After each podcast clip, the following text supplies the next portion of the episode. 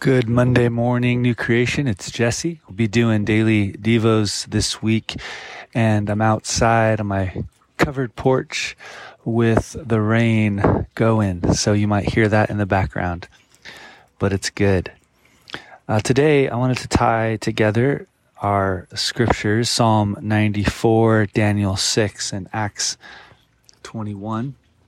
And this theme that sets off in Psalm 94 of of God uh, of the psalmist crying out to God for vengeance, calling out to God for the punishment of the wicked and that he would be rescued. He's obviously in a really dark spot.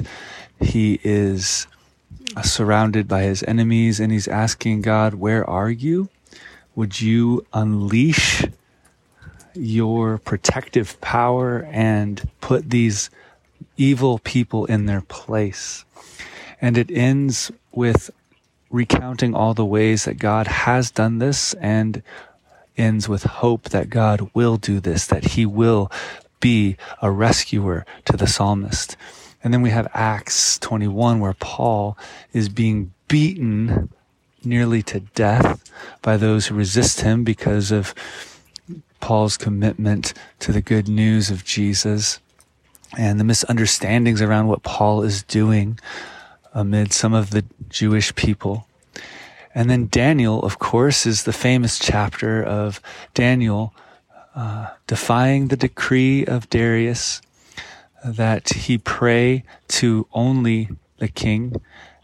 And instead, Daniel throws open his windows wide and prays three times a day to Yahweh, his God. He's thrown in the lion's den by evil men who have set Daniel up, his enemies, so that he might be destroyed and eaten by the lions. But of course, God comes through and so here's this theme of people, God's people in great peril, great danger, systemic evil, individual plots against them are all around, and it is deadly out there for followers of Yahweh.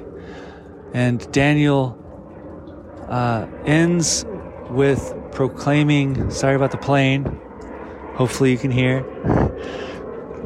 Darius, in the mouth of this pagan king, Darius gives praise to Yahweh, for he is the living God, enduring forever. His kingdom shall never be destroyed, and his dominion shall be to the end. He delivers and rescues. He works signs and wonders in heaven and on earth he who has saved Daniel from the power of the lions. And so this is confusing stuff because we know that God is a God who is with us in our suffering. He is mighty to save and the wages of sin and a lifestyle of wickedness does lead to death. It is the natural fruit of a sinful life that leads to death. And the ways of Jesus lead to life. And so, what I get out of this is that in the end, love wins. In the end, God will redeem, rescue, and save his people and those who resist, continually resist the love of God and continually plot evil and wickedness, that evil and wickedness they plot will become like a pit they have dug for someone else, but they themselves fall into. God will make all wrong things right, and his love will conquer even the deepest intended wickedness. And so that is our hope. And it is confusing in the moment and it can feel hopeless in the moment.